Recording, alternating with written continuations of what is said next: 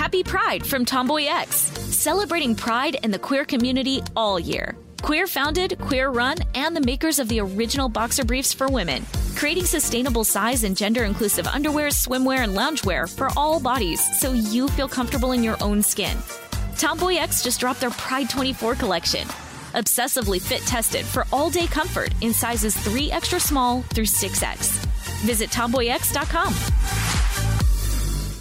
This is your moment, your time to shine, your comeback. You're ready for the next step in your career and you want an education employers respect. So you're not just going back to school, you're coming back with Purdue Global. Backed by Purdue University, one of the nation's most respected public universities, Purdue Global is built for people who bring their life experience into the online classroom. Purdue Global, Purdue's online university for working adults. Start your comeback today at purdueglobal.edu. Me. Focus Features presents Back to Black. I want people to hear my voice and just forget their troubles. Experience the music and her story. Know this. I ain't no Spice Girl. Like never before. That's my daughter. That's my Amy. On the big screen. I want to be remembered for just being me. Amy Winehouse, Back to Black, directed by Sam Taylor Johnson. Rated R, under 17, not a minute without parent. Only in theaters May 17th. Are you still searching for your perfect place to call home? Well, now is the time to buy at Fisher Homes. If you're looking to move in before the end of 2024, May could be your last opportunity to start building your dream home and close before the year's end. If you're hoping to move in even sooner, Fisher Homes also has homes that are move in ready and waiting for you, where you can start enjoying the benefits of homeownership even faster. Schedule your personal tour with a new home advisor today at FisherHomes.com and make this spring the season you find your perfect home sweet home. It's podcasting time.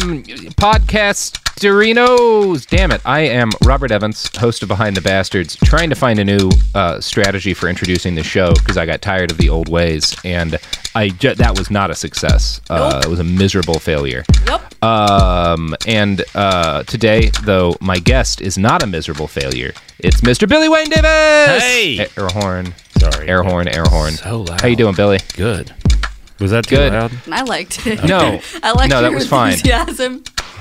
I think a lot of people who have their, their car stereos up high in the early part of the show are maybe frustrated with you. You might have caused a car wreck or two.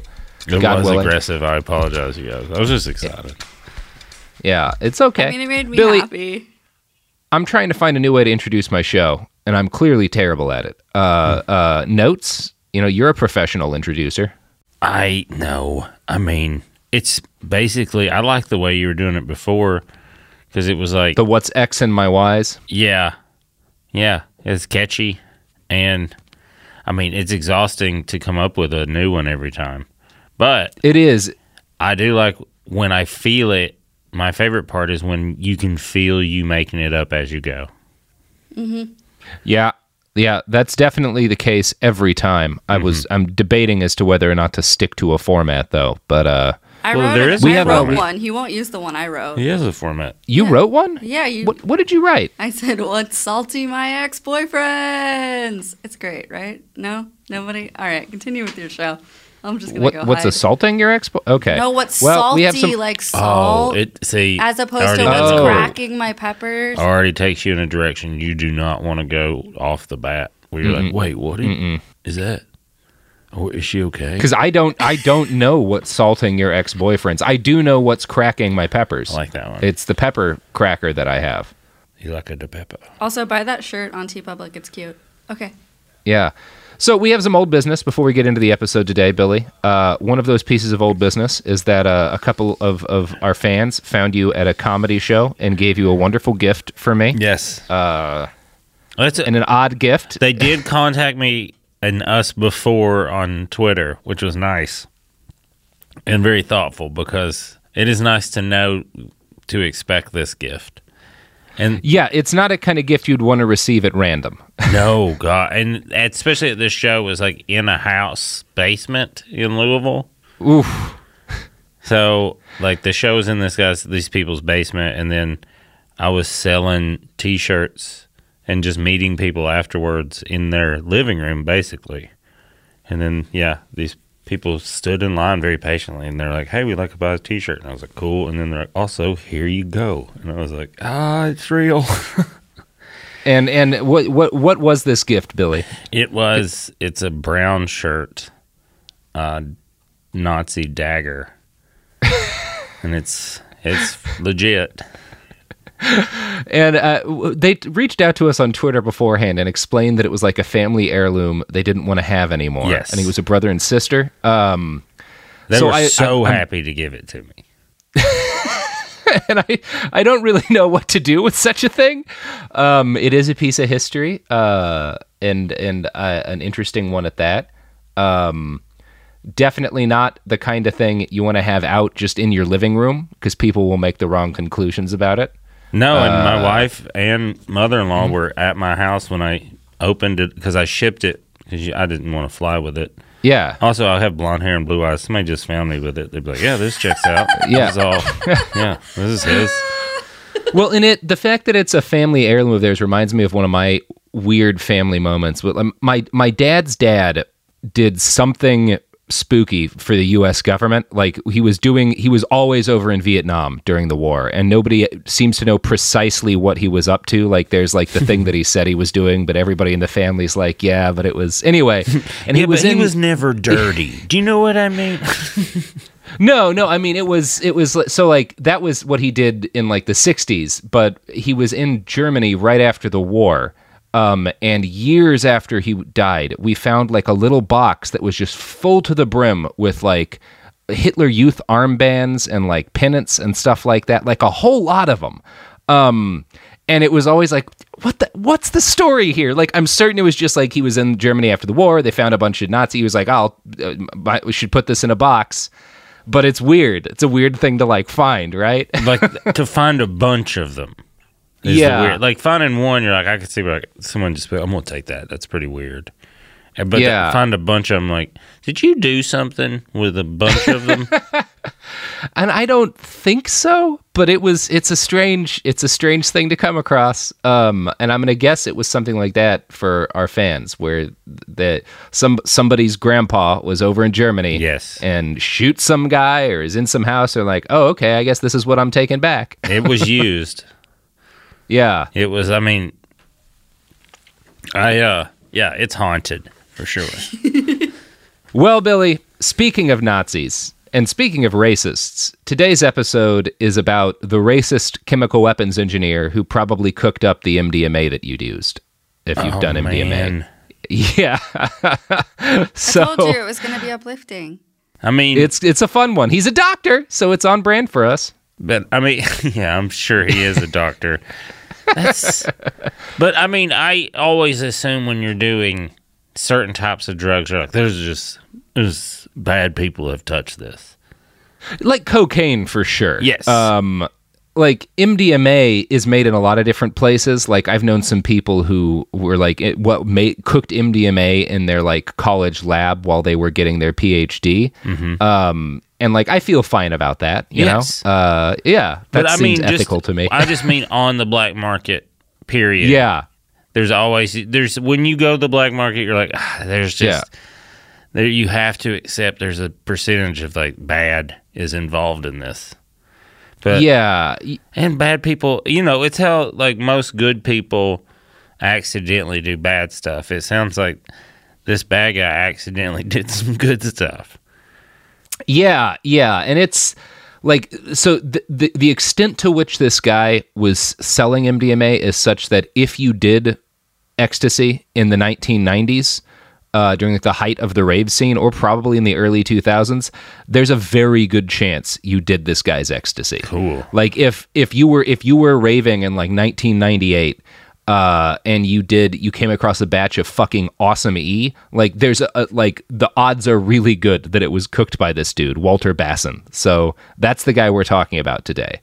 Um, and we're not talking about his mostly about his career making ecstasy. We're talking about his career as a chemical weapons engineer trying to exterminate the black race. oh see there's always yeah. Ooh Ah.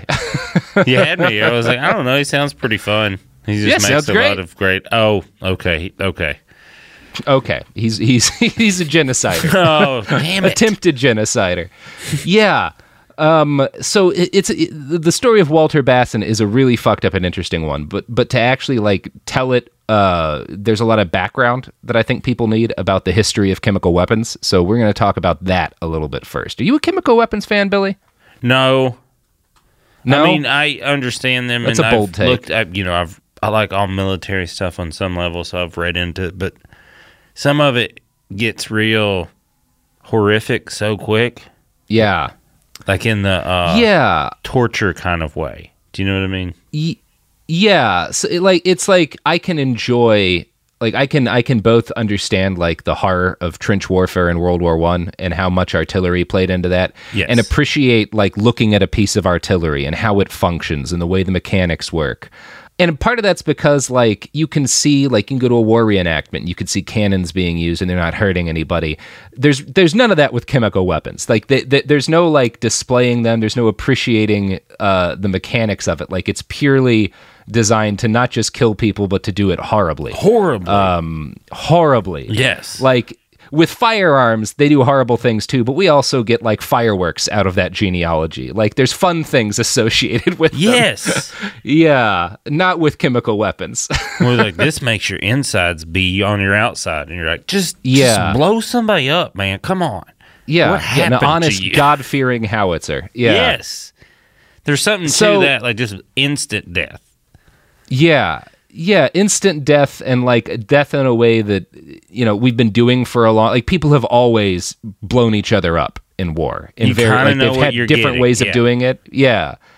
But this chemical weapons are like pretty new. Um, and this is actually something like we talk about in the Fritz Haber episodes. And whenever I talk about like the birth of chemical weapons, like a whole bunch of people are going to hit me up on Twitter and be like, no, the first use was this and the first use was that. And they'll tell stories about like Mongols catapulting plague victims over walls or like something like that.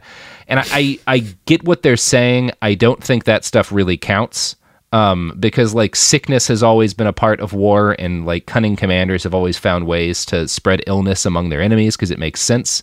Yes. I, chemical weapons in the modern sense are something really different. I think.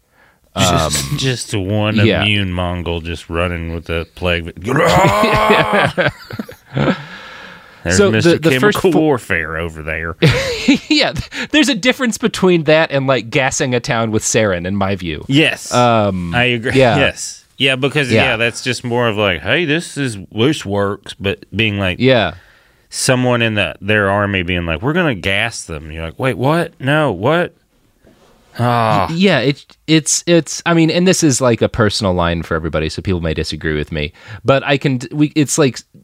It's complicated when you try to talk about like where it all started. Like the first formal treaty that forbade something that you could call chemical warfare was probably the Franco-German Treaty of 1675, but that just banned the use of poison in war. So it wasn't really like like chemical weapons. It was more like you can't rub shit on your bullets and then shoot people. That's bad, you know. I it was mean, like that sort of thing. Yeah. Yeah. Uh, in 1874, a bunch of. Uh, I mean, you can, and shit's gonna get in your bullet wounds anyway, because Mm-hmm. there's poop everywhere in war. That's one of the eternal truths of war: is all the poop. And a festival. yeah, it- it's the same. And, and the what? And a festival, like a music festival. Yes, yeah. Music festivals and warfare have a lot in common.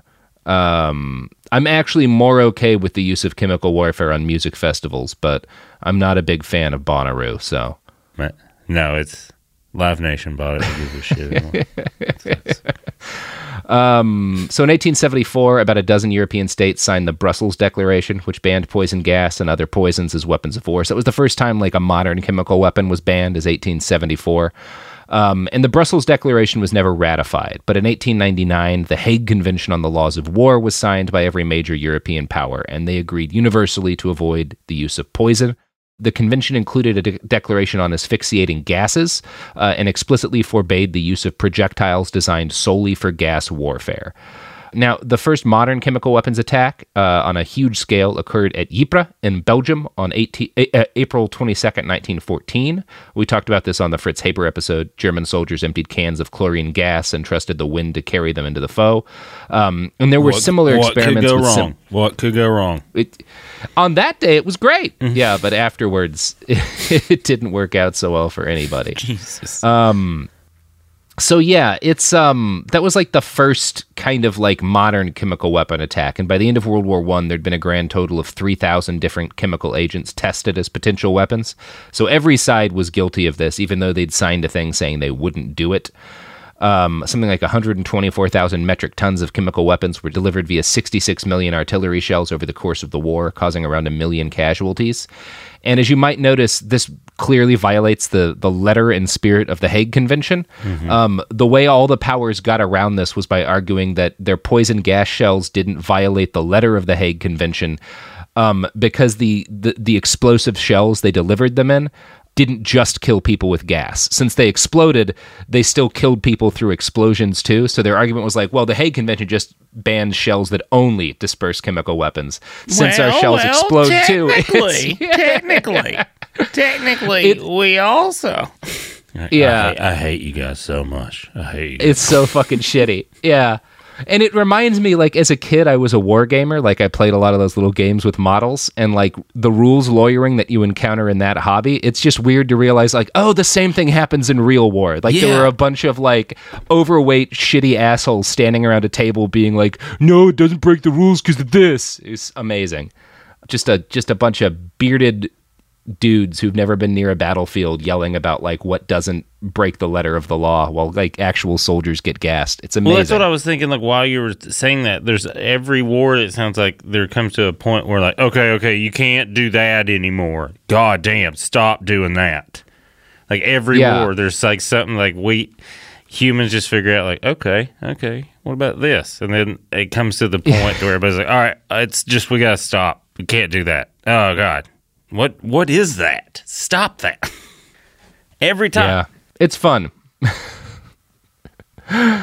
so yeah, it it it World War One was shit. Uh, chemical weapons made it worse, and in 1925, the great powers signed the Geneva Protocol on asphyxiating, poisonous, and other gases, um, which would have banned all chemical weapons in warfare, like without any sort of exceptions in it.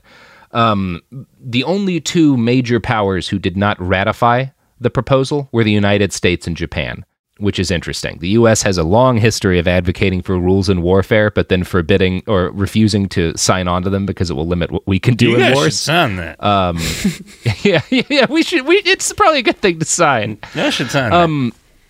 I should say though that like the, the Geneva Convention was kind of bullshit um, in some ways, just because like there was an exemption in it that if you were attacked with chemical weapons by a state, you could use chemical weapons in defense of your country. And there was another provision that allowed chemical weapons to be used on any states or groups that had not signed the Geneva Protocol.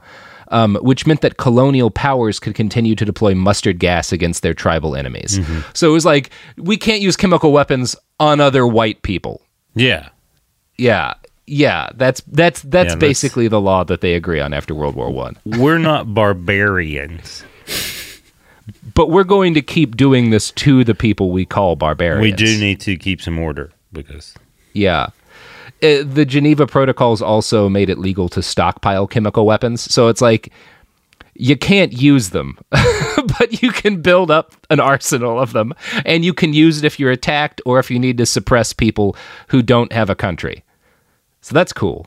that's like they're just giving people like poker chips. They're like you can't spend them unless you like mm-hmm. really need it.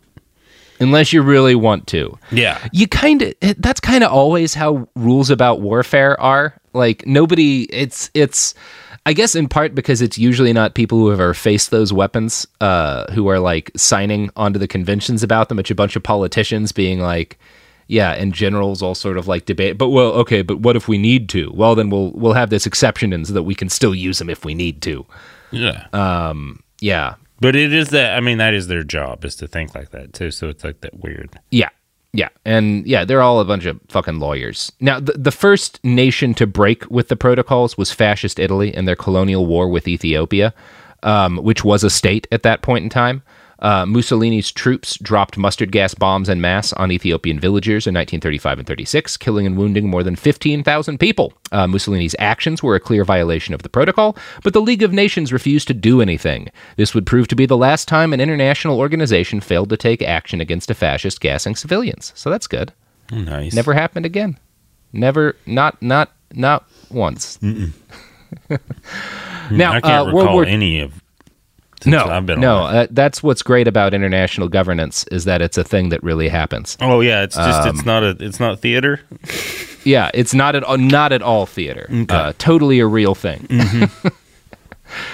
um, so World War II uh, wasn't a great time for anybody, um, but one of its few bright spots is that in the European theater, at least, chemical weapons were not deployed. Uh, this did not stop both the Axis and the Allies from manufacturing huge quantities of them, um, and the failure of either side to use chemical weapons was not due to high-minded ideals on anyone's part, but more due to a balance of terror that kept bare minimums of human decency in place in this one specific field of war. Um, I'd like to quote from a Carnegie Council paper on the rise and fall of chemical weapons about this. Quote, while the Allies refined older model gases like phosgene and mustard, the Germans invented a new, far deadlier category of chemical weapons nerve agents. In one of the greatest intelligence coups of the war, the Nazis successfully kept this development secret from the Allies until their surrender. If they had chosen to use these weapons on Allied troops, they might have altered the course of history. Once again, Germany had its superior chemical industry to thank. Chemists from IG Farben, then one of the world's largest corporations, stumbled on compounds of extraordinary potency while trying to develop potential insecticides for commercial use. What became sarin, tabun, and soman, all nerve gases which cause the cascading failure of body functions, including the body forgetting to breathe and then rapid death, were developed by German scientists working with their Wehrmacht counterparts.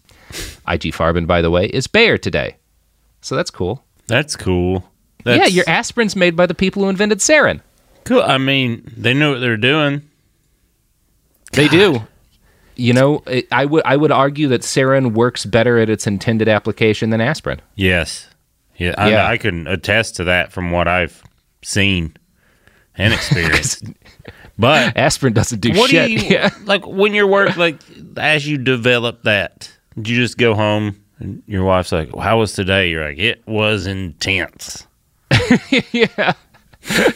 I imagine a lot of scientists like sitting out with a beer, watching the sunset, like staring at their kids playing in the yard and just like shaking their heads. It's like, ah, should ah. I don't think we should have done that. I do not. Oh, this might go bad places. this feels like it's gonna bite us in the ass. This does. I feel like there's all the best scientists wind up feeling like that at some point. Like we had a whole generation of them on the Manhattan Project who must have just gone home. You get this reading them where they're just sitting around being like, "Oh boy, maybe I shouldn't have done that. Probably Yeah. shouldn't be doing this job." Yeah, they just know just enough of the. Yeah. Like, I don't think we should do this. You guys. Oh, okay. All right. I'm just not. Yeah. Okay.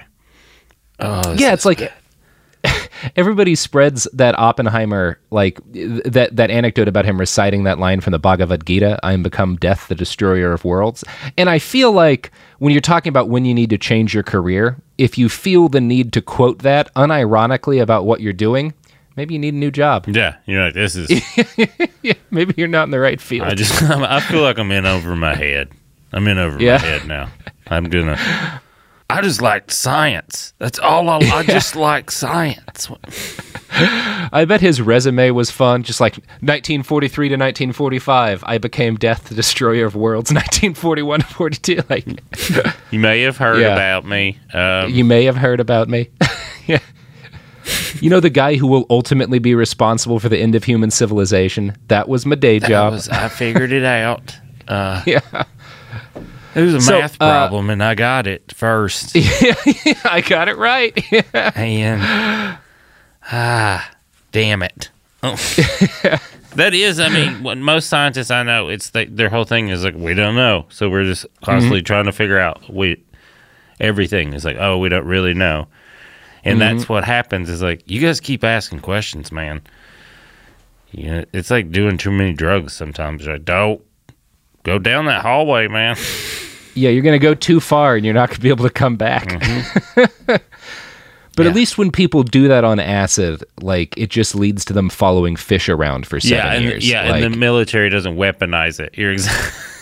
Yeah, not yet. yeah, they've tried. That's for sure. They have tried. It's Yes. just hard to. So, uh, after World War II, the U.S. and the Soviet Union embarked on a dark and secret arms race to build more varied stockpiles of chemical weapons. In, by 1957, the U.S. stockpile of sarin was so vast that we started developing a new series of nerve gases, the V for venomous agents. VX nerve gas is probably the most famous of these. It's three times as toxic as sarin when inhaled, and a thousand times as toxic when absorbed through the skin. Because So, we had too the- much of the other, we got to make it worse. Yeah. that was our. I just make sure. And this isn't. I forget this isn't TV. I just threw my hands up and I was like, just mm-hmm. Jesus. I'm like we have too much. Let's just make some more. Yeah. Well, and if you follow the line of thinking there, it's remarkable because, like, in 1945, like, we see that the Nazis have, like, operated the most brutal regime in history, have gassed 11 million people to death and like, the, the fastest massacre in the history of human murder. And when we're like, oh, and these same people developed the deadliest poison anyone's ever developed, I guess let's take it and make more. Yeah. that's the. Oh, we are so shitty. Like everyone is, but even specifically the U.S. post World War II. Yeah. Oh, we won. We're gonna take Mm-hmm. everything. Yeah, that is. we won. The worst people ever designed the worst poison ever. Let's make it. Oh, we've made so much of it that there's no point in us having more. Let's make a deadlier version of it. Yeah, just in case somebody finds all ours, we Yeah. have something worse.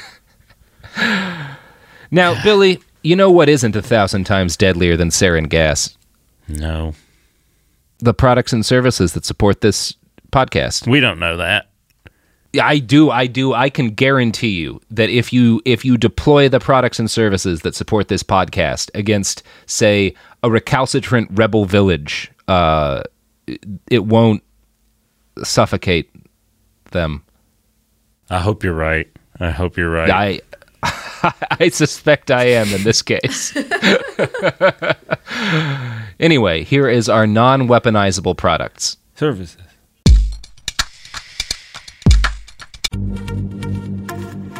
Pride from Tomboy X, celebrating pride in the queer community all year. Queer founded, queer run, and the makers of the original boxer briefs for women, creating sustainable size and gender inclusive underwear, swimwear, and loungewear for all bodies so you feel comfortable in your own skin. Tomboy X just dropped their Pride 24 collection. Obsessively fit tested for all day comfort in sizes 3 extra small through 6X. Visit tomboyx.com. Focus Features presents Back to Black. I want people to hear my voice and just forget their troubles. Experience the music and her story Know this. I ain't no Spice Girl. like never before That's my daughter. That's my Amy. on the big screen. I want to be remembered for just being me. Amy Winehouse, Back to Black, directed by Sam Taylor Johnson. Rated R, under 17, not a minute without parent. Only in theaters May 17th. My favorite spring cleaning takeaway is the post clean clarity you get. Wow, how have I been living like this? It's kind of like when you find out you've been paying a fortune for wireless, when Mint Mobile has phone plans for 15 bucks a month when you purchase a 3-month plan. Wow, how have I been affording this? It's time to switch to Mint Mobile and get unlimited talk, text, and data for 15 bucks a month. Say bye-bye to your overpriced wireless plans, jaw-dropping monthly bills, and unexpected overages. Mint Mobile is here to rescue you with premium wireless plans starting at 15 bucks a month. All plans come with high-speed data and unlimited talk and text delivered on the nation's largest 5G network. Use your own phone with any Mint Mobile plan and bring your phone number along with all your existing contacts. To get this new customer offer and your new 3-month unlimited wireless plan for just 15 bucks a month, go to mintmobile.com slash behind. That's mintmobile.com slash behind. Cut your wireless bill to 15 bucks a month at mintmobile.com slash behind. $45 upfront payment required, equivalent to $15 a month. New customers on first three-month plan only. Speed slower, above 40 gigabytes on unlimited plan. Additional taxes, fees, and restrictions apply. See Mint Mobile for details. Are you still searching for your perfect place to call home? Well, now is the time to buy at Fisher Homes. If you're looking to move in before the end of 2024, May could be your last opportunity to start building your dream home and close before the year's end. If you're hoping to move in even sooner, Fisher Homes also has homes that are move in ready and waiting for you, where you can start enjoying the benefits of homeownership even faster. Schedule your personal tour with a new home advisor today at FisherHomes.com and make this spring the season you find your perfect home sweet home. We're back. Okay. So, Billy, we've been talking about poison gas a little bit this morning, and that's been fun. Um, and I should probably talk a little bit here about what these chemicals we're talking about do. So, sarin nerve gas basically turns off the off switch for your muscles and nerves, which leads to constant muscle contractions, seizures, uncontrollable convulsion, and exhaustion that can cause respiratory paralysis, which is when your lungs forget to work, and of course, death. But it doesn't turn off your nerves, so you get to feel. All No, that. it's you're in horrible pain. oh yeah, it's that's, terrible. That's a fun one. That's fun, yeah, it's it it's good. motherfuckers. Uh, VX nerve gas works the same way, but at lower doses and it's much faster. One liter of VX nerve gas contains enough individual doses to kill a million human beings. Whoa, that's Yeah, that's that's cool. that's helpful. Just Yeah. you don't need a lot. We made it good, so you don't need much. You can kill a million people with this much. Thanks, And guys. again, the dudes who did that went home and like watched fireworks with their families. Uh-huh. it's amazing. We're gonna leave early. We're gonna leave early. Yeah. well, guys, we made a leader of this shit. Time to go home for the day. This will kill a million people. Yes, it will. So, uh, by the late 1950s, the Soviet Union had also learned how to produce VX nerve gas, and they started making it too. Now, the USSR was, in general, a major distributor of uh, horrific poisons throughout the Cold War. They sent a shitload of chemical weapons to Egypt, a nation who today still refuses to sign the Chemical Weapons Convention. In 1963, Egypt deployed phosgene and mustard gas against Yemeni forces. In 1967, they again used nerve gas in Yemen. Many of these weapons were likely supplied directly by the Soviet Union. In the mid 1980s, Saddam Hussein's Iraq began producing its There own VX we- nerve here we gas. come. Yeah, Yeah. yeah. It was deployed extensively throughout the Iran-Iraq War.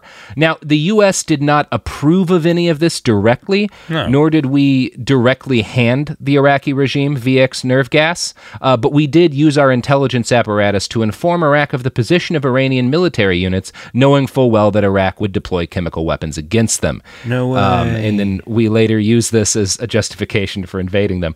Um, I'm going to quote from a great article in Foreign Policy. Quote, U.S. officials have long uh, denied acquiescing to Iraqi chemical attacks, insisting that Hussein's government never announced he was going to use the weapons. But retired Air Force Colonel Rick Francona, who was a military attache in Baghdad during the 1988 strikes, paints a different picture.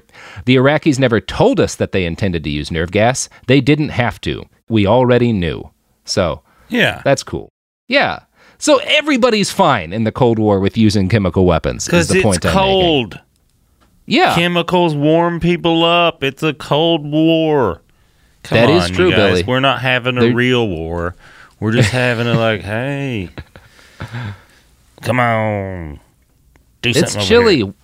Warm up with this VX. It, It'll make uh, your muscles contract and ex- that'll warm you up. It makes you sweat. Come on, it's like exercise. You know what they say. You don't have to do. People having fatal seizures are never chilly. They sweat a lot. Nope. They sweat a lot. Uh, so I brought all of this up as background because the stuff we're about to talk about today, uh, Walter Basson in South Africa, is horrific. But it's important to understand the context of the global chemical uh, warfare industry and its use in the 1970s and 80s. Um, when we start talking about chemical weapons and the nations that use them, it's not a story that has any good guys, but there's definitely bad guys, and Walter Basson is one of the worst. Um, Mr. Basson was born on July 6th, 1950, seven years before the birth of the V series of nerve gases, and we don't know much about his early life. He grew up around Cape Town and became a cardiologist, and he seems to have excelled in his career. He practiced medicine in the suburbs of that city in the employ of the South African Defense Forces. He eventually rose to the rank of brigadier and became a trusted part of the military medical establishment. Um, so, have you ever heard of Rhodesia, Billy Wayne? Maybe. Is it a So place it was- or is it a herb? It's a it's a place. Okay. Um, it was a place. Uh, Rhodesia was essentially a, a call. It's it, like modern day Zimbabwe. Um, but back when white people were in charge of it, it was called Rhodesia. Gotcha. Um, now, in the 1960s and 70s, the European powers started to increasingly pull out of their African colonies, and this posed a problem for the parts of Africa that had sizable white populations who had grown up basically controlling large chunks of land and ruling over large numbers of black people. Uh, Rhodesia was named after the arch colonialist Cecil Rhodes, who will certainly have an episode of his own one of these days. Um, and so for years there was like this big conflict over Rhodesia, um, and basically like actually a lot of our like the modern military tactics that the U.S. military uses in Afghanistan and Iraq, like counterinsurgency tactics, were invented by the white Rhodesian military to suppress the black population. Cool. We're just, you know, taking from Yeah. the good and keep doing the good. You know, that's Take- us. yeah, exactly. um, like, have you ever heard of Soldier of Fortune magazine? I have. I used to read it when I was little. You know, I didn't understand Yeah. what it was. Well, during like the 70s, they would put in ads for the Rhodesian military because Rhodesia would like solicit white people from America and Europe to come and fight as and become like colonial uh, uh, warriors suppressing like the black population. It's super fucked up. The story of Rhodesia is incredibly fucked up. I just, Um, but I they- know where Hmm? we grew up. People were like, "Y'all, you can go over. You can go over there and get to shoot people. You can kill them, and they pay you." Not racist there. It's fine. It was. I saw it in an ad. It was in Soldier of Fortune magazine. It in the back of a magazine. You can go over and kill people, and it's okay. All the best militaries advertise in the back of a magazine. Mm-hmm. Um, so the Rhodesian uh, struggle for I don't know colonial domination um, ended in the early 1970s in defeat and with the establishment of the nation of Zimbabwe. We ran out Um, of racist Americans. we did. We ran out of racists. Uh, Y'all win, I guess. Yeah. You can have your country Um, back. So that left just one power in Africa fighting for white supremacy. Obviously, South Africa. Yeah. Um, now, the badly outnumbered white population of South Africa managed to maintain power via a brutal police state and oppressive laws that made Jim Crow look still pretty bad, but but less bad. Uh, that's not the best way to frame it. It was even worse than Jim Crow, is what I'm saying about the apartheid state. Yeah, you don't want to be. You don't want to have that argument either way. We're like, hey, we're not that. Yeah. Like, well, it was like you, you you take the most racist people in America and you make them more racist, and that was the government of South Africa in the mid 1970s. Like, or maybe not more racist, but with more power to be racist is probably a better way to frame it. Because I Mhm. suspect a lot of racists in America in this period would have done what the South African government did, but they just weren't allowed to. if they didn't, they didn't have the internet to like, you know, motivate them. Be like, oh, they're getting it done down there. Damn We it. could be more racist. Yeah. I knew we wasn't doing enough. So, uh, in the mid 1970s, South Africa got involved in a civil war in Angola, fighting on the side of anti communist rebels. And this was a very complicated conflict, but the gist of the story is that South Africa believed that the cause of white supremacy was best served by supporting the United States and its allies in the Cold War. So they backed the anti communist side in the civil war in Angola. Yeah, you can make of that what you will. So Cuba came in on the side of the pro-communist Angolan government, and in short order, South African soldiers found themselves wildly outnumbered and outmaneuvered by the Cuban army um, and their, you know, forces in the Angolan army. Uh, they were forced to withdraw from the country, but before that happened, they captured a handful of Cuban military vehicles. Inside them, they found a variety of gas antidotes and gas masks. This convinced the South African Defense Forces that Cuban soldiers were preparing to use chemical weapons against them. Now, it's possible that this never happened. Everything I'm telling you now is based on war crimes trials conducted in the mid 1990s.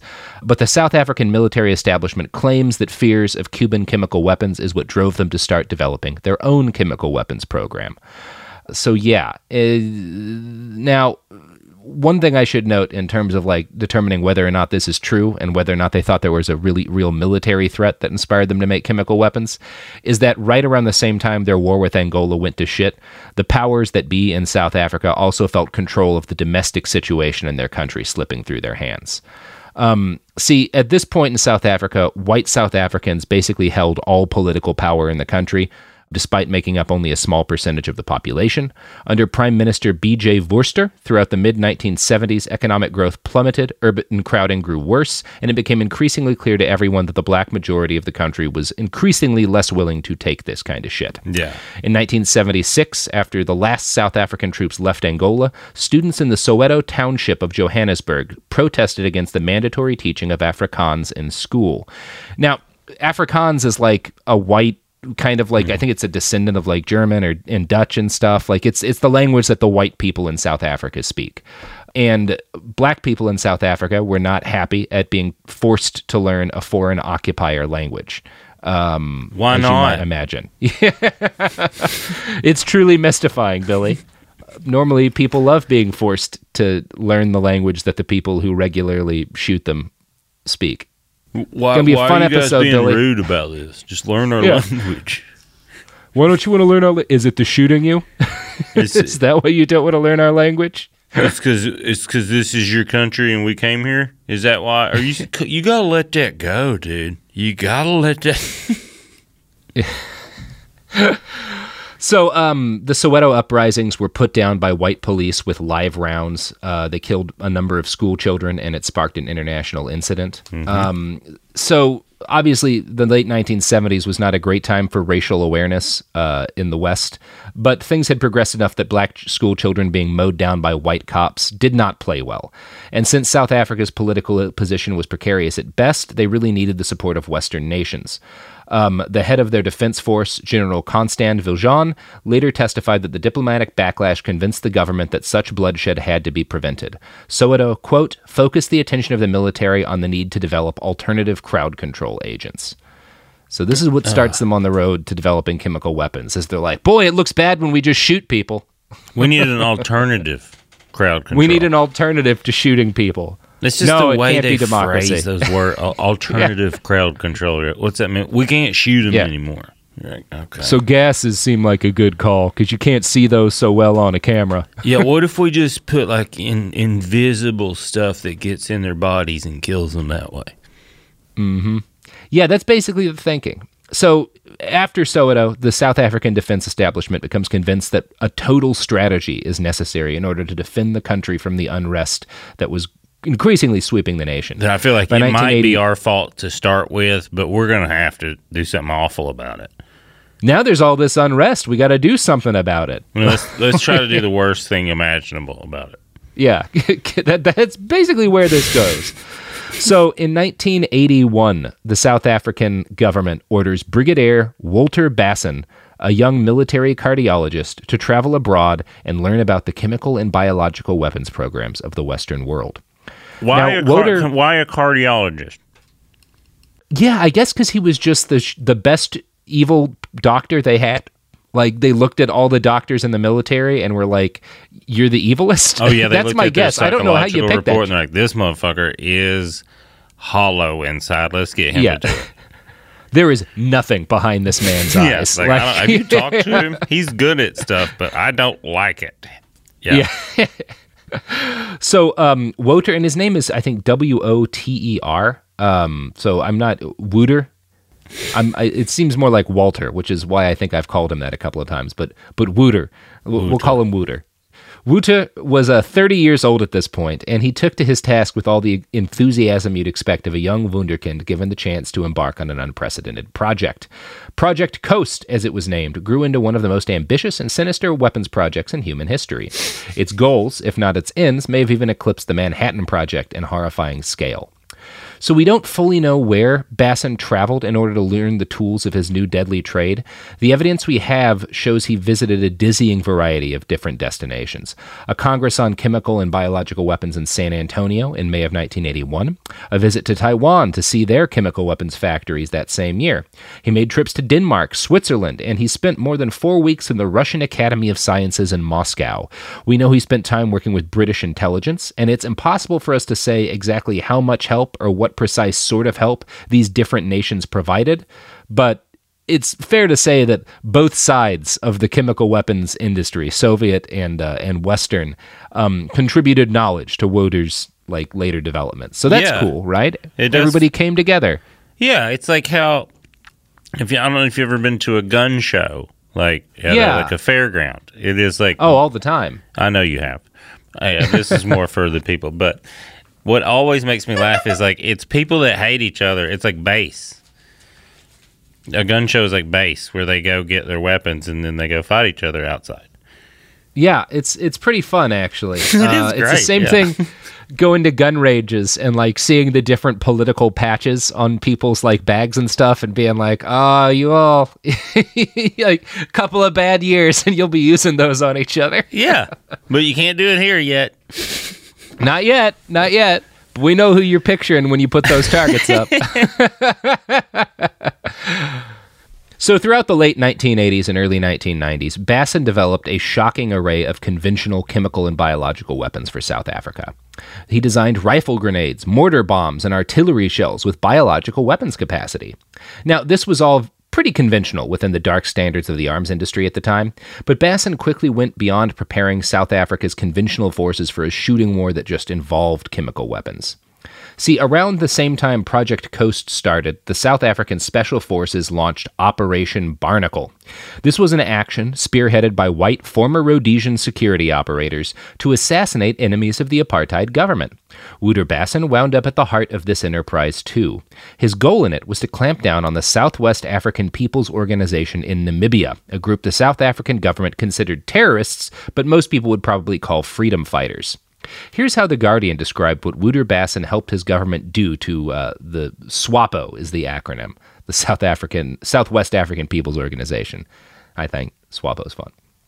Quote, Particular favorites of his were muscle relaxants, which, when given to victims in large doses, caused their lungs to collapse and induced suffocation. Mother The charge sheet alleges that around 1980, Basson provided the toxins to kill 200 Namibian Swapo guerrillas fighting for independence from South Africa. An aircraft was purchased for the purpose of disposing bodies in the sea. Ah, yeah, it's it's fun stuff. like he's just like, oh, you think, like he watches people be like, okay, man, that's terrible. He's like, just wait. It gets, it's Yeah. getting good. And they're like, no, no, no, we're good. And he's like, no, no, I just p- cracked my knuckles. We're just now. Then we get an airplane and we dump their bodies in the ocean. Right? You guys got to throw Now- up? Okay. Billy, you know who won't poison freedom fighters to death and dump their bodies in the ocean? Doritos. Probably. Well, actually, they they're they're owned by I think Frito Lay, and I suspect Well- Frito Lay absolutely would do that. Yeah. Um, yeah. Or Conagra yeah. Foods. Yeah, you're right. I'm with you on that. Yeah. But you know who won't are the products and services that support this show. Happy Pride from Tomboy X. We just dropped our Pride 24 collection. Queer founded, queer run, and creating size and gender inclusive underwear, swimwear, and loungewear for all bodies so you feel comfortable in your own skin. Visit tomboyx.com to shop. Focus Features presents Back to Black. I want people to hear my voice and just forget their troubles. Experience the music and her story Know this. I ain't no Spice Girl. like never before That's my daughter. That's my Amy. on the big screen. I want to be remembered for just being me. Amy Winehouse, Back to Black, directed by Sam Taylor Johnson. Rated R, under 17, not a minute without parent. Only in theaters May 17th. Are you still searching for your perfect place to call home? Well, now is the time to buy at Fisher Homes. If you're looking to move in before the end of 2024, May could be your last opportunity to start building your dream home and close before the year's end. If you're hoping to move in even sooner, Fisher Homes also has homes that are move in ready and waiting for you, where you can start enjoying the benefits of homeownership even faster. Schedule your personal tour with a new home advisor today at FisherHomes.com and make this spring the season you find your perfect home sweet home. Trinity School of Natural Health can help you be part of the fast growing health and wellness industry. With an education that empowers communities, Trinity grads can change lives by applying natural health principles and techniques in holistic practices or stores selling nourishing health products. Offering 19 online programs that fit your busy schedule, you'll get training to help turn your passion into a career. Enroll today at trinityschool.org. That's trinityschool.org. We're back. So, uh, Billy, when we when we left off, we talked about uh, how Bassin provided toxins that shut down the lungs uh, of of Swapo gorillas, and then they would throw them into the sea from helicopters. Um, and I'm going to continue quoting from that Guardian article. It just sort of what things uh, Wotu Bassin got involved with as part of this uh, operation to clamp down on an independence movement. Quote. Bassin supplied quantities of tuberine and scoline, muscle relaxants, which in overdose would cause suffocation. Basson requested feedback about the effectivity of these substances, the indictment reads. Dr. Jack Bothma, an orthopedic surgeon who fled to Canada, is expected to testify that he handcuffed five men to trees and rubbed a poison gel into their bodies on the orders of Basson, who is allegedly experimenting with new means of killing people. When it failed to have the desired result, the men were murdered with muscle relaxants. Bothma has turned state's evidence in return for immunity from prosecution for the murders. His license to practice in Canada was recently revoked after he failed the qualification exam. In many cases, the naked bodies of the victims were dumped at sea from a plane. Bassin is alleged to have sometimes gone along for the ride. On other occasions, the corpses were disposed of in blast furnaces or shallow graves. So that's great. God. Yeah. So what you get from that, this is obviously there were trials about this later, which we'll talk about. But this is a guy who, number one, he's charged with helping South African special forces clamp down on this this black liberation movement, basically. And he he, it's not enough for him to just help them kill people. Like he's he's a scientist. He's always experimenting. So he's testing out new drugs on these people to like see what works well.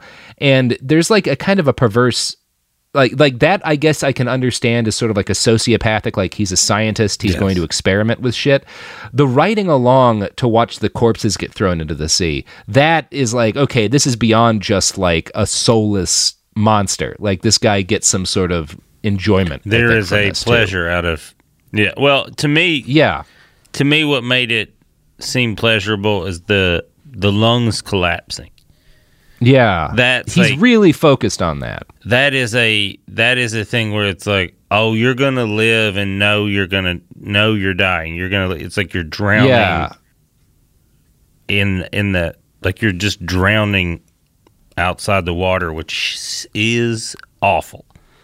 and it's uh, like there's also clearly um like you think about it from a tactical standpoint and the only reason to use chemical weapons for this is to f- freak people out is Mhm. like the fear is to like scare them away from rebelling cuz like you could you if you just are trying to kill insurgents you you can shoot them Yeah. like you can execute people that's works very well and it's less horrible um so like there, there's a, an, an element of sadism present in like the whole south african military establishment where it's Yes. like we're these black people are n- not happy being ruled by us and we have to make we have to scare the shit out of them while we kill them um yeah it's fun stuff fun story thanks for sitting it's here just and good talking to with be about here. it It's today it always Yeah. it's nice. talking always about- a pleasure But Yeah. it is important that we talk about stuff like this because it's like Jesus. Yeah, it's Stop it's wild to each other. Yeah, and where it, where this story goes is pretty wild. So, under No way. direction, under Bassin's direction, South African operators used poison to kill several hundred people all over the world. Not all of his victims were insurgents in Africa. Some of them were murdered in the UK, and MI5 later investigated at least six people who died of suspicious strokes and heart attacks, possibly as a result of Project Barnacle.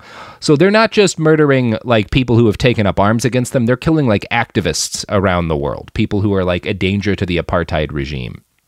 So that's cool. Well, they've learned from other regimes that turned Yeah, I mean, into we did- yeah. empires, and you know, Yeah. yeah. Uh, they all do it. Yeah, we all do it. Um, now, Bassin traveled over the world throughout the late 1980s and early 90s, seemingly irrespective of the sanctions leveled against his nation. He attended conferences and spoke to chemical weapons experts in the US, Israel, and all across Western Europe, often while his agents were using his weapons to kill people in those countries. So that's really neat. Uh, nobody stops this guy from traveling around to learn how to make better chemical weapons, even though like multiple nations that he traveled to had sanctions against South Africa for its racism. Well, So they wanted nice. to learn Yeah. the best. You think it might have been a two way street? Yeah. Yeah, I think it was Cool. like, oh, without a doubt, they're like, all right, He's we'll good. tell you some shit, but you've been practicing a lot, and we want to learn some things from Yeah. you. How'd you do that? Yeah, you get Yeah. you get that feeling. Yeah. And again, like there's no way for there to be any evidence of that for me. Like I can't say that happened, but like fuck, you look into this guy's story and I am certain there were some sketchy motherfuckers and like the CIA and the Mossad and MI5 probably even who were like, "Yeah, we'll let him into the country. We want to hear what he's got to say." Yeah. What does Yeah. what kind of is he like vegan? What's he like? yeah, what does he want for lunch? Yeah. Yeah. No, I, I assume that's how the, all that works. Where at some point everything gets so confusing, you're just like, yeah, I mean, we're just learning how to do stuff. We don't know who's Yeah. a friend and who's not. Yeah, there's a, a great musician named Tom Lehrer who was like the, the Weird Al Yankovic of like the 50s and 60s. I think he's a math professor at Harvard now, um, but he was like an early musical funny man. And he wrote a song about Werner von Braun, who designed V 2 rockets for the Nazis and then was instrumental in the US space program. And there's a line in it that I think really sums up all of these people very well. Um, when the rockets go up, who knows where they come down? That's not my department, says Werner von Braun. Um, it's just like I think a lot of these people are like that. It's like, yeah, he's killing people in our country too, but like that's not my problem. My problem is developing better chemical weapons. Yeah, and he's good at it. So Yeah, he's really good at this shit. Yeah. So, under Bassen's direction, the apartheid government of South Africa developed a dizzying array of biological weapons Ebola, E. coli, necrotizing fasciitis, anthrax, and botulinum. That last one deserves a bit of special discussion. See, botulinum, which is like if you ever if you have like a can that starts puffing up, like you got to get rid of that thing very carefully because it has botulin in it. Um, and botulinum is like one of the deadliest things by weight in this planet. Um, it's what we use in Botox treatments in very uh, diluted measures. Um, but in slightly less diluted form, it can kill people by the thousands. Uh, team is alleged to have synthesized roughly five grams of botulinum, which is enough to murder five million people. cool. So that's cool. You can see like the scale of deadliness, no, though. You develop this like VX nerve gas, which a, a, a, liter can kill a million people, and Bassin develops b- this botulinum toxin that like the uh, five grams can kill five million people. Yeah. Um, cool how science works like that. well, and it's like the thing- competitive. Yeah. Yeah, everyone's trying to beat each other. It's like, Yeah. oh, they got a million people with a liter. We can we can kill more people with less than that. and meaner. Meaner too. And it's it's the same thing like with your phones where it's like we were all marveled at how quickly phones got smaller and faster, but like the same thing happens with murder poison. Like- yeah.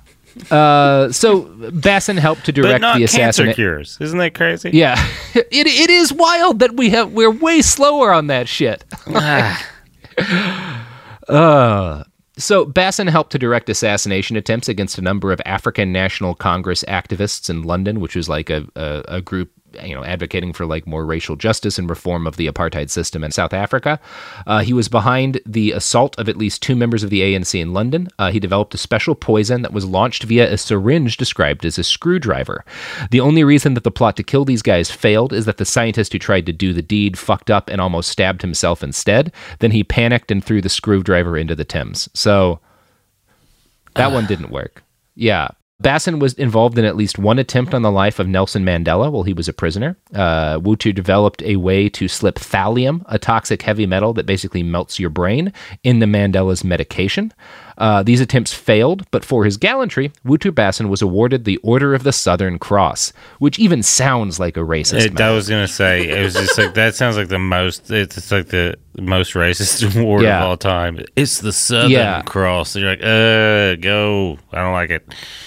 Yeah, it's like what we we got to come up with an a, an award for racists, but we want to make it sound even more racist than the Iron Cross. Anybody got suggestions? Oh, I got one. what if we just call it Southern? What if we call it the Southern Iron Cross of Alabama? Now, Nelson Mandela was released in 1990. In 1992, the ANC was unbanned in the face of massive unrest. Suddenly, the cause of black people having basic rights was legally legitimate in South Africa. Got hip all of a sudden. Yeah, yeah. That's- so basically, the ANC had been like a terrorist group um, prior to this, and like ANC members had definitely done some terrorism in South Africa, although it's terrorism in a pretty fundamentally justifiable cause, I Yeah. would argue. But yeah, and after 1992, the ANC is like a legal political party, and the cause of black people having basic rights was like legally legitimate to fight for in South Africa. Now, as you might imagine, Wouter Basson was not happy with this, uh, and he responded by spearheading a plan to distribute poisoned beer to black people at bus stops. So that's good. Stop, stop them from voting if you poison their beer. The fuck? He's a real piece of shit. Yeah. Now, as I relate these stories, I don't want to discount the role of the South African government or military establishment in any of this just because we're focusing on Wouter. Um, his work enjoyed a broad base of support among the powers that be in his unspeakably shitty government. His work was directed and approved at high levels and supported by a variety of less technically sophisticated methods of repression. Some as simple as just guys with truncheons beating protesters. But Wouter Basson was a unique man within the South African military and medical establishments. He did eventually go to trial for his many, many crimes, and because of that trial, we have some knowledge of the extent of those crimes. Johan Theron, one of the operators who worked for Basson, admitted personally to the murder of several hundred SWAPO prisoners, along with South African defense soldiers identified as security risks, so they even killed soldiers in their own military. Multiple different government agencies managed Basson's chemical weapons project over the decade or so that he was active. In the late 1980s, as resistance to the apartheid regime picked up, Basson's work increasingly focused on poisoning members of the African National Congress, the South African Communist Party, and the South African Council for Churches. Uh, anyone who voiced displeasure with apartheid was subject to poisoning. The testing process for these poisons was as horrific as you'd imagine. The Roodeplaat Research Laboratory, where most of this work was done, conducted numerous experiments on dogs and horses. In one study, they poisoned baboons to death over the course of several days. So that's ah. cool. Yeah. But of course, the killing of individuals could only go so far, and Wouter Basson knew that. By the late 1980s, the situation was dire enough for the government that they knew some sort of mass solution to the problem of black people wanting rights was necessary.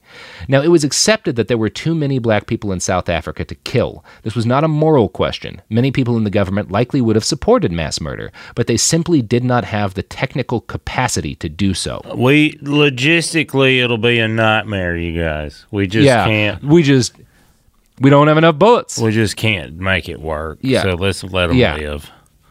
Well, Good Lord. That's they a do decide conversation that they had in a room like we're sitting. Yeah. in. Yeah. we we have to let most of them live. Mm-hmm. But Billy, they didn't have to let most of them continue to have babies. And this is where Wouter Basson Oh, comes in again. cool. Cool. Yeah.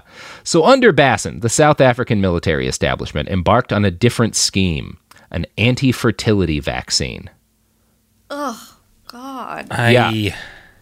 Yay! I mean, can't you just see some of the dingbats in the United States being like, "Oh, you want abortions? Is that what you want? We'll give you Yeah. an abortion. We'll give you one for life." And you're like, "That's Yeah. just what? No, that's Yeah. Yeah. So, fully 18% of the projects Basson masterminded during his time in the military were focused on what were referred to as fertility and fertility control studies. Scientists under Basson later testified that they understood they were developing a vaccine which would be administered to black women without their knowledge or consent in order to render them infertile. damn it." Yes. Now, the initial goal of Basson and his fellow scientists was to develop a vaccine that would only work on black women. This obviously proved to be impossible because black women are genetically the same as any other kind of women, and it just doesn't, things don't work that way. It's impossible to target people by skin color in that way. So it's interesting to me, Billy, that like these incredibly racist scientists start out by wanting to make a vaccine that will render black women infertile, and they realize that because black women are the same as every other kind of woman, they can't do it. And this doesn't lead them to like realize like, oh, maybe this racism is based on nothing. Oh, um, science says we're stupid. Science says what we're doing is idiotic. But no, they they never That at any can't point be. That science No. is wrong about that. We're smart. Yeah. So they were rational enough to accept that their plan of a vaccine to render black women infertile would not do anything, but they refused to give up on their plan of stopping black people from having sex, well, at least from having babies. And so things evolved. Uh, so One of like the scientists who worked under Basson later testified, as I've alluded to a few times, and one of them, a dude named Van Rensburg, claimed the effort started back in 1985. Um, and he said he was told that the project initially existed at the request of Jonas Savimbi, the Angolan anti-communist rebel leader and Paul Manafort client who was allied with South Africa. There we go. Uh, the story goes that Savimbi was concerned that his female fighters would get pregnant and wanted an anti-fertility vaccine. This is widely believed to be complete horseshit, designed to provide plausible deniability to the scientists. So basically, scientists were like, it seems maybe like fucked up that we're trying to render all black people infertile, and if there's ever a war crimes trial, we'll get in trouble. And so their leadership was like, "No, it's not to. It's it's for this guy's female soldiers. He just doesn't want them getting pregnant in battle." He needs them because when they get pregnant, they can't do murder as good. Exactly. That's a better excuse.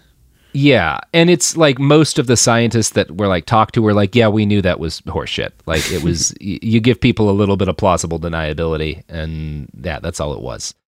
So the Non-Proliferation Organization has a good write-up of the ensuing court case that includes an interview with one of Basson's men, and I'm going to quote from it now. Of course, the scientist did not believe the cover story. Van Rensburg testified that he could not think that an intelligent man could think we would spend a couple million on a project like this to control pregnancy in a few of Savimbi's female soldiers. Nonetheless, the project got underway and became central to work at the research laboratories.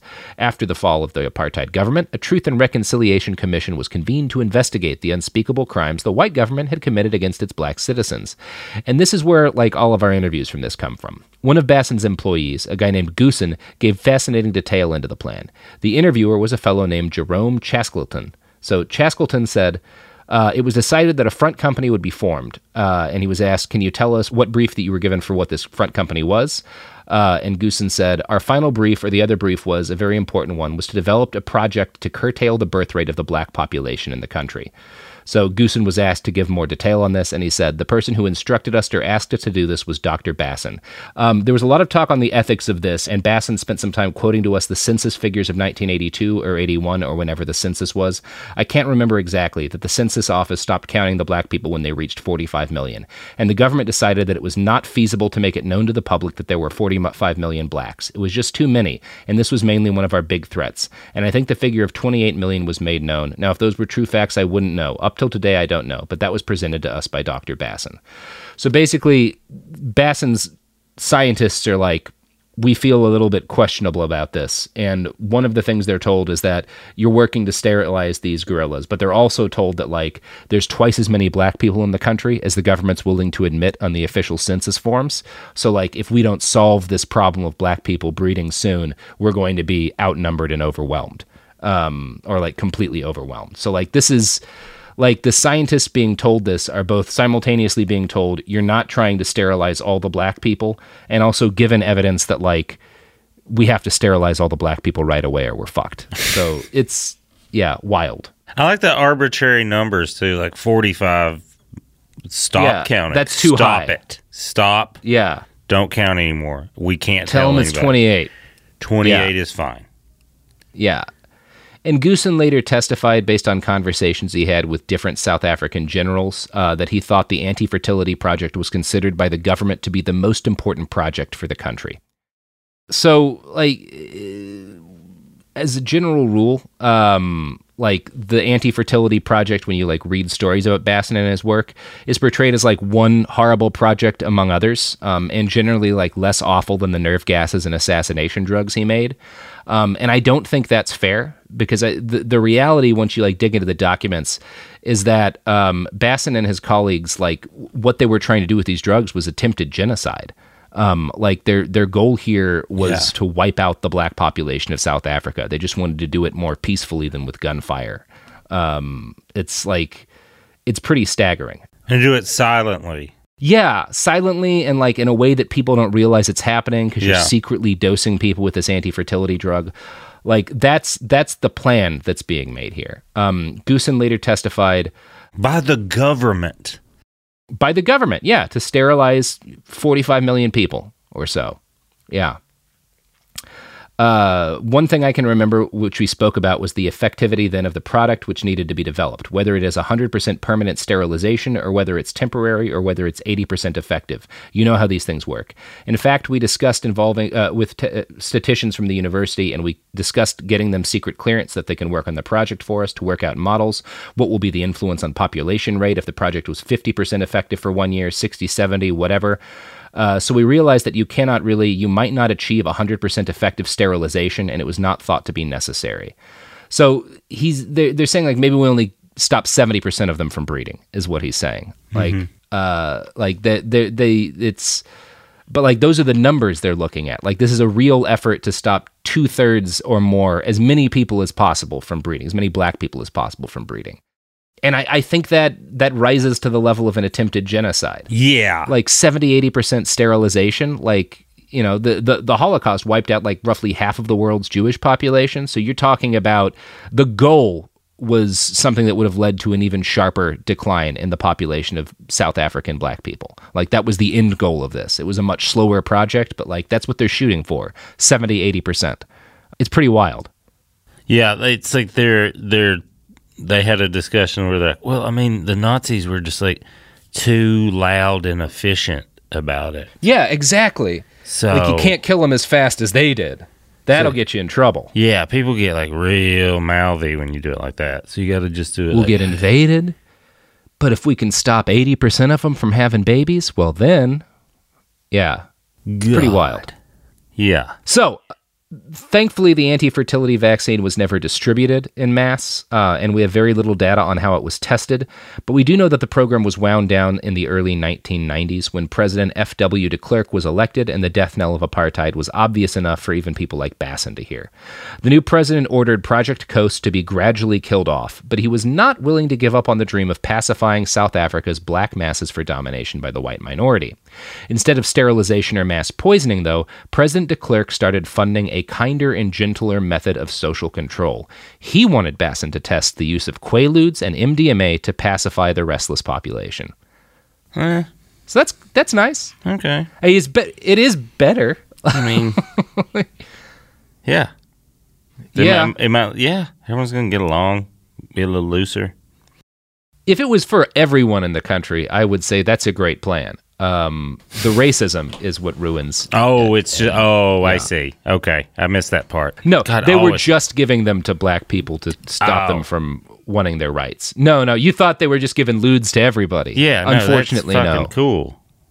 You know what I Yeah, mean? if it was just like the army helicoptering Quaaludes and MDMA to everybody, like I'm fine with that project. That's Yeah. a good use of the military. But no, this was racist. Very racist. Got, eh, they always, There's always a catch. Yeah. So, uh, a scientist named Henny Jordan um, at a company that acted as a front for Project Coast is generally credited as the person who came up with the formula for what may have been the very best MDMA ever synthesized. Most sources suggest that it was over 95% purity, which is pretty exceptional. Now, I can't say for certain whether or not I or you uh, ever took this particular strain of ecstasy, um, but like, it's one of those things I started going through like my memories of the best ecstasy experiences I had in the early 2000s and like wondering like yeah that was a really good batch. Was that was that the genocide ecstasy? Um because this stuff was initially cooked up as a crowd control drug. they wanted to re- dose This got, this got really sad really fast. Yeah, it's real bad. Um, this was initially cooked up. They wanted to basically dose millions of black people with MDMA to like stop them from revolting and stuff. But how were, what was their delivery device? Well, I don't think they ever got that far Gotcha. because like they start they cook up a huge amount of MDMA, but I don't think they ever really figure out like how to distribute it to people. Um, and then the government shuts down the project before they can dose anyone with it. So they just have So- a big old tank of MDMA. Yeah, yeah. So they have millions of doses of MDMA, and no longer a government who's willing to like let them use it for anything. Um, and they kind of Basson and his colleagues all kind of decide that they should use it to fund their retirements.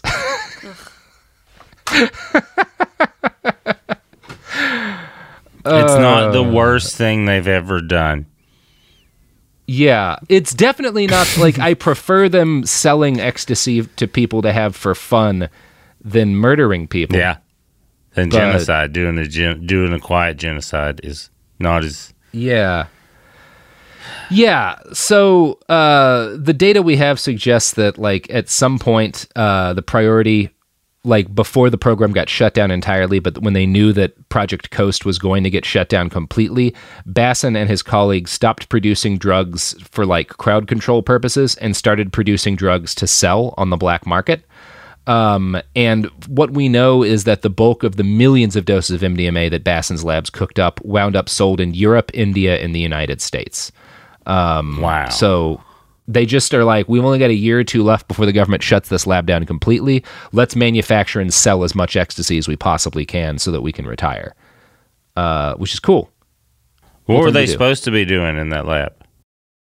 I don't. I think it was. You know, it's a government project, so I think that like it became clear that they weren't going to do anything with the research before the gov- the project actually got shut down. So no one was watching. They were just like, we're just here for like seven more months. Yeah, how much E can we make? Yeah. That's like cool. when we, yeah, where usually when government workers are like, all right, vacation starts now. They're like, well, now we can finally get to work and make some money Yeah. here. Yeah, that's we can get paid now. We didn't succeed in genocide, but we can sell a lot of ecstasy. But we can get people pretty fucked up. yeah. So, um, yeah, obviously, like this is not the kind of thing you would ever have expected to have much detail about, and I do wish we had more. But like, we have a lot of information about like all the different things this project was trying to do, which is weird, right? It's a special, like a secret special forces plan for genocide. You wouldn't expect the South African government to have kept any files on this shit. Um, and in fact, they didn't. So are you wondering No. how all this information got out? Yeah. It's because Dr. Basson was a dumb shit. Yeah. Um, Yeah. So the government, when the apartheid regime fell, the government ordered all of the drugs cooked up as a result of these schemes and all of the evidence of what they'd done in Project Coast destroyed. But Dr. Basson didn't do this. So obviously they continued like manufacturing narcotics for profit. Um, but he also kept all of his files on the project, probably as like an insurance scheme, because he was afraid that the government was going to betray him, and he wanted to have evidence that other people had been involved. He's like, So listen, he I don't trust you guys because of that time you made me try to kill all the black people. You guys are genociders. I Yeah. don't like. I feel like you kill me pretty easy. So Basson keeps all of the private files for this genocide scheme in his house. And while he's keeping this shit in his house, he's ha- personally like hand to hand selling millions of doses of ecstasy to Oh, drug he's- dealers. Jesus, he's doing all he's that. doing a lot of the sales. Yeah, he's a he's a hands-on fella. So, one of the guys buying drugs from Basson in this period is Grant Wintzel, uh, who is a commodities broker from Johannesburg who also sold ecstasy on the side. And he's one of the guys that Basson is selling to. And in 1997, Wintzel is busted by the cops. And, you know, he agrees to roll over on his source. And they set him up with a wire and run him through a couple of deals to test his connections and then they realize like a- as they're like studying this guy they realize that one of his connections is a kind of inexplicably wealthy cardiologist who lives in the city um, and who seems to be the source of his drugs um, and of course it turns out that this cardiologist is wouter basson Is he still practicing cardiology too? yeah yeah yeah you gotta have a cover man I guess so. Fascinating. maybe he likes it Yeah, I mean Yeah, that is so- what he got into originally. Yeah. Yeah, yeah, exactly. Go back to go back to basics. You know, it's the one of those things, you know, your career falls apart. You know, for most of us it's because the industry changed or, you know, Mhm. something like that rather than a genocide plan failing. But you go back to basics, you know. and you also start selling E. I Yeah. feel like that's identifiable. Yeah, that's it's pretty smart actually. Yeah, yeah. So Vice has a fun article on the bust that caught Basson, and I'm going to quote from that now. A white Nissan Sentra pulls up to Wintzel's car. Its occupant gets out and pops the trunk, pulling out a trash bag. Ellers and three other officers, these are South African police officers, recognize him immediately. Dr. Wouter Basson, the man the media would later dub Dr. Death for his alleged crimes in apartheid era South Africa. Basson gives the bag to Wenzel, who hands him an envelope containing 60,000, about 55,000 US dollars. Basson's cut of the deal had gone down five days earlier when Wenzel had been arrested. So at this point, Ehlers makes his move. Basson tries to flee by ducking cops through the pond, a tactic that ends up slowing him down enough for the cops to catch up and make an arrest. The trash bag contained red and black capsules filled with MDMA. MDMA that research chemist Tim McGibbon would testify at Basson's trial was created by a unique synthesis and was more than 95% pure. So he's not a good drug dealer. He just has a sack of this shit in his trunk that he delivers by hand to a source. Yeah. Um, in a sack. In like in a, a sack, in a trash bag. Yeah. Because he's like, here's that shit y'all going crazy about. Yeah. It's So like Walter was- Whitish.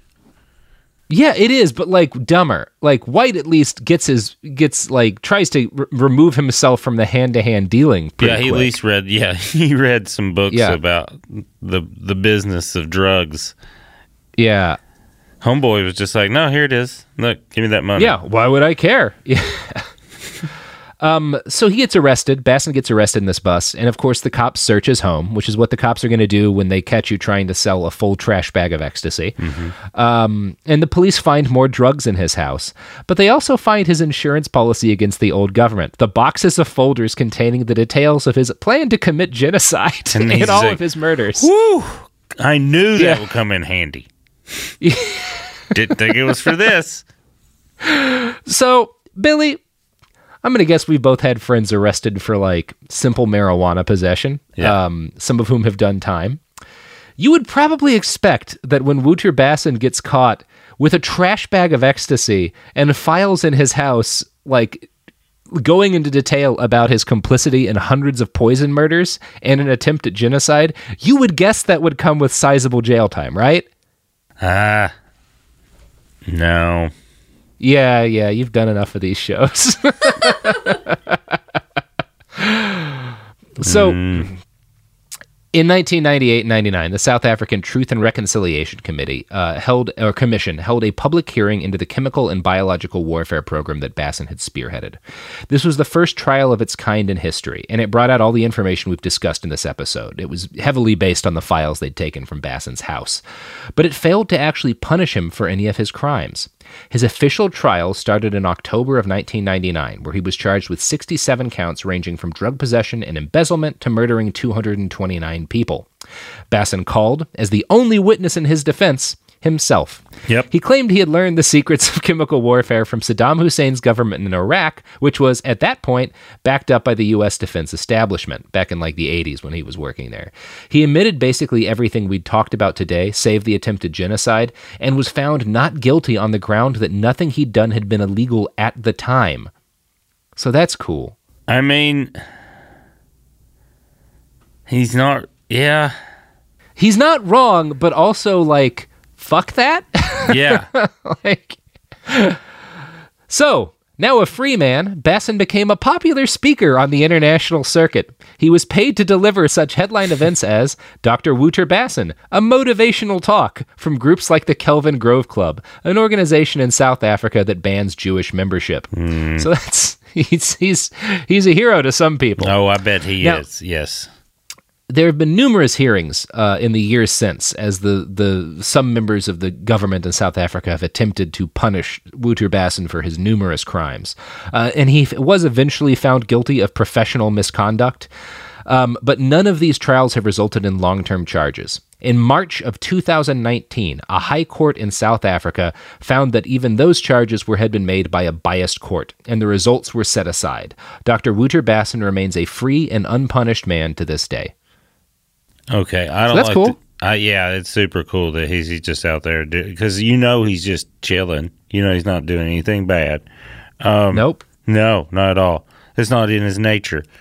But here's my question as someone that's read history and keeps up with how laws and politics and all that works.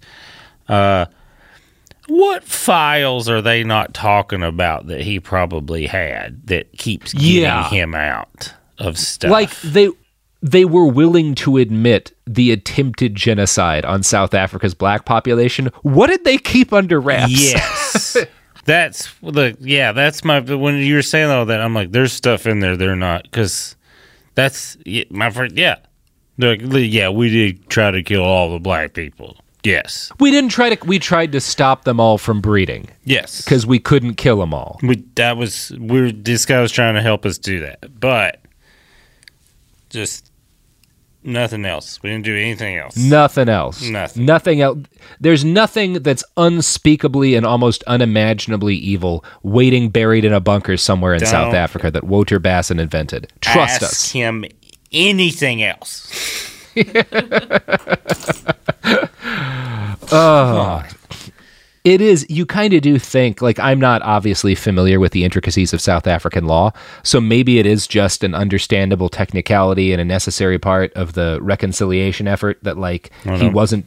It's not what my heart says. That's not what my heart. Yeah, says. that's not what my heart. My heart says they were like, this guy has an other insurance policies waiting, and if he does time, something unspeakable will be revealed. Yeah, and Um, he's I don't know smarter though. than us. So Yeah, he's very smart. yeah, Not a dumb man. Damn So- it.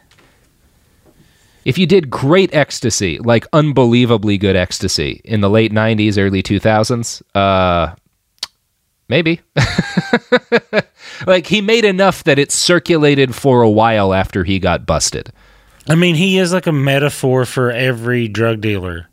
Do you know what I mean? Like they're like, yeah. I mean, we know, we know what he does, but have you have you tried his? Have you tr- have you tried his shit? it's it's crazy. I know, I know. Yeah, and don't bring your sister around him, but yeah. because he does that thing. Yeah, but he's the only guy in three counties that can. Yeah, I mean, it is one of those things on like a personal scale. You'll accept the fact that your your drug dealer is like creepy Yeah. and like says some like weird things every now and then, and like you don't you wouldn't want to be alone with him or let other friends be alone with him. You like travel in a group to go pick up your shit from his place, and do like, not meet him to- there. Do not meet him. Yeah, No. that guy. Yeah. Yeah, um, But like on a on a larger scale, I guess uh, we're willing to accept genocide. I mean, nobody, none of the people buying that ecstasy knew it was genocide ecstasy. no. Um, I think but- probably there's some there's some traffickers or distributors that had a clue. Yeah, someone being like, "Where's this shit coming from?" I don't know, South Africa. Ugh. Oh God. That's probably not a good story. yeah, it's kind of like every time I've done cocaine, it's been like, I wonder if someone was shot for this. Yeah. Maybe. Yes. Good. Yes. Yeah. and not even like maybe where you think. It's like I do. I talk about that like with heroin.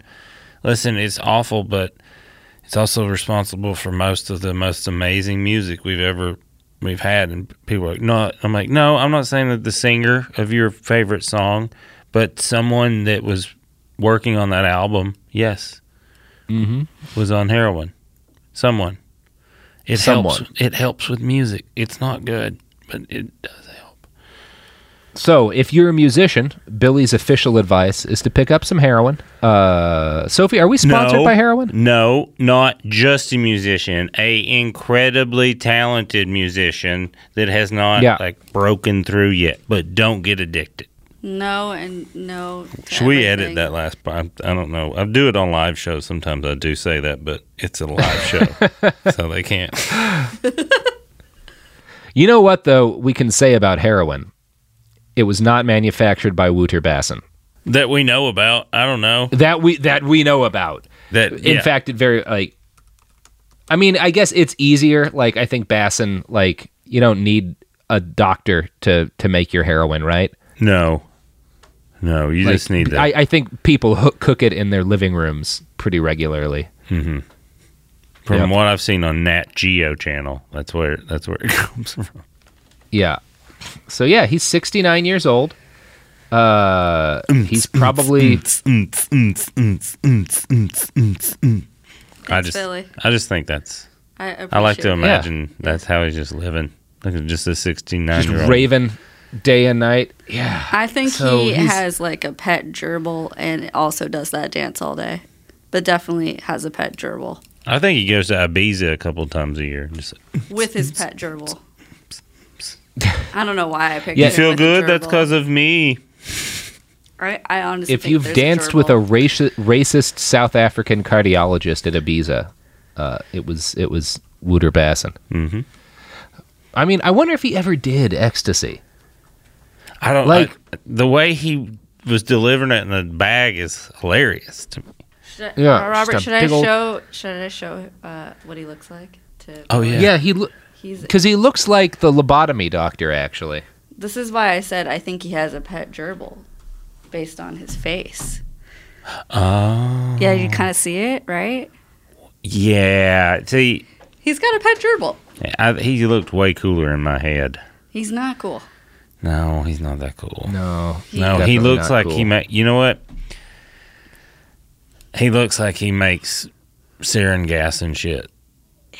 Yeah, He does, right? Yeah, he does. He doesn't look like, and he looks like he makes MDMA out of spite. I don't like his face. I'm just gonna put it out there. If that makes sense. Ooh. Yeah. Like he's not trying to get laid. Maybe by his gerbil. Yeah, that's true. Sorry to gerbils yeah, everywhere. I think. Yeah, and he looks like someone that. Young photo of him winking. Yeah, he rides in the plane to watch the bodies get dumped out. Yeah, he's that guy. Yeah, he does look. Ugh. I don't. I don't enjoy his face. I like that my mind goes to like a softer person, but that's not who he is. No. Just trying to give him the benefit of Mhm. the doubt. I do like that. I would love to see the footage of him getting busted though, with that sack of pills. Yeah. Yeah, that would be fun. I, I want to see him like running from the cops because you know it was hilarious and he was really bad at Yes. it. Yes. Um, yeah. There's not in him. Yeah.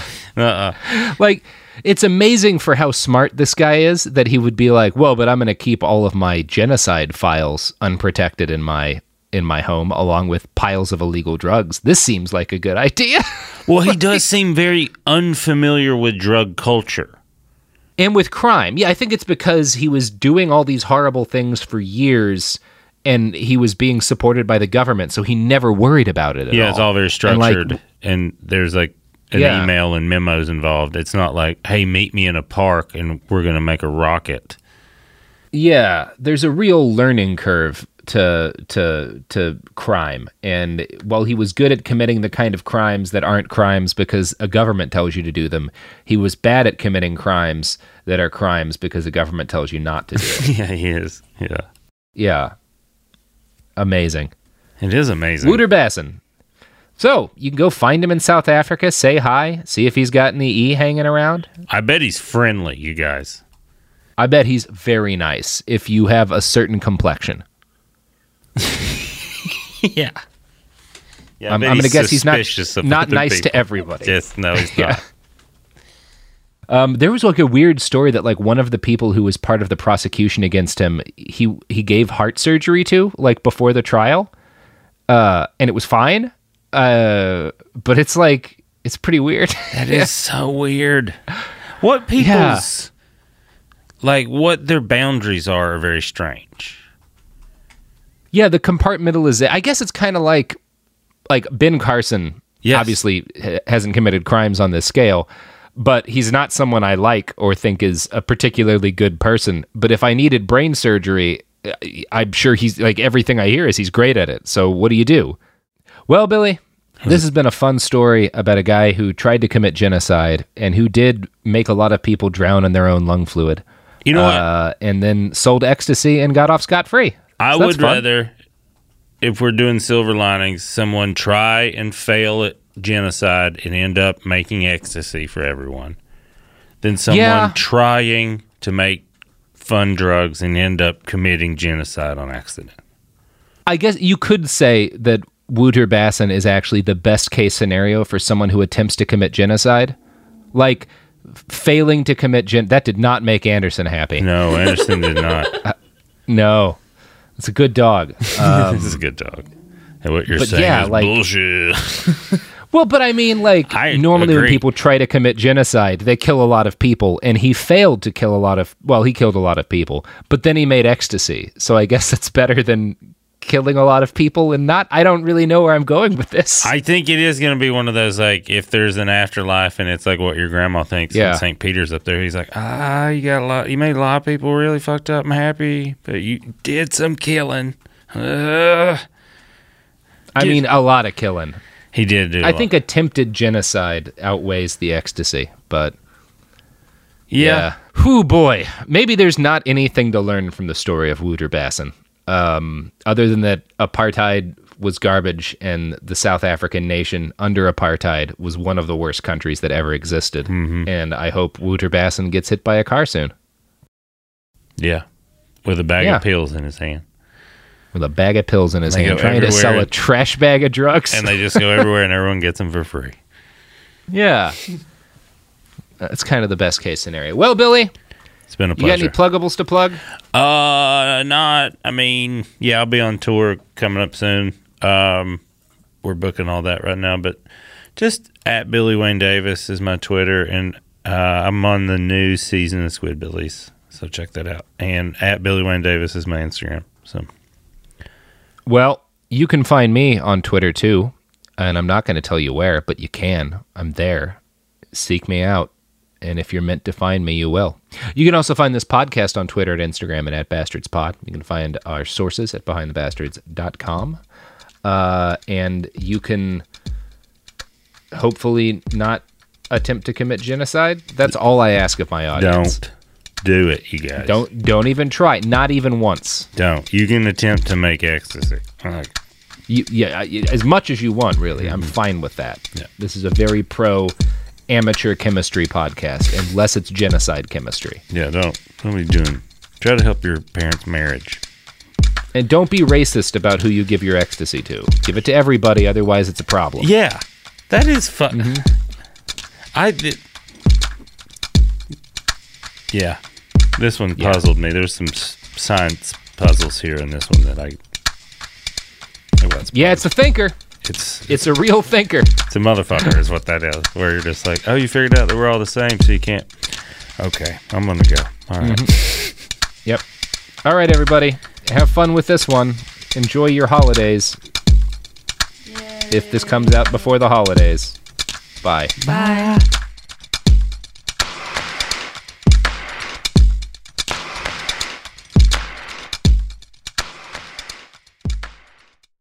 Happy Pride from TomboyX. We just dropped our Pride 24 collection. Queer founded, queer run, and creating size and gender inclusive underwear, swimwear, and loungewear for all bodies so you feel comfortable in your own skin. Visit tomboyx.com to shop. This show is sponsored by BetterHelp. It's a simple truth. No matter who you are, mental health challenges can affect you, and how you manage them can make all the difference. That's why everyone should have access to mental health support that meets them where they are and helps them get through. BetterHelp provides online therapy on your schedule. It's flexible, simple to use, and more affordable than in person therapy. Connect with a licensed therapist selected just for you. Learn more at betterhelp.com. That's betterhelp.com. Are you still searching for your perfect place to call home? Well, now is the time to buy at Fisher Homes. If you're looking to move in before the end of 2024, May could be your last opportunity to start building your dream home and close before the year's end. If you're hoping to move in even sooner, Fisher Homes also has homes that are move in ready and waiting for you, where you can start enjoying the benefits of homeownership even faster. Schedule your personal tour with a new home advisor today at FisherHomes.com and make this spring the season you find your perfect home sweet home. Trinity School of Natural Health can help you be part of the fast growing health and wellness industry. With an education that empowers communities, Trinity grads can change lives by applying natural health principles and techniques in holistic practices or stores selling nourishing health products. Offering 19 online programs that fit your busy schedule, you'll get training to help turn your passion into a career. Enroll today at trinityschool.org. That's trinityschool.org.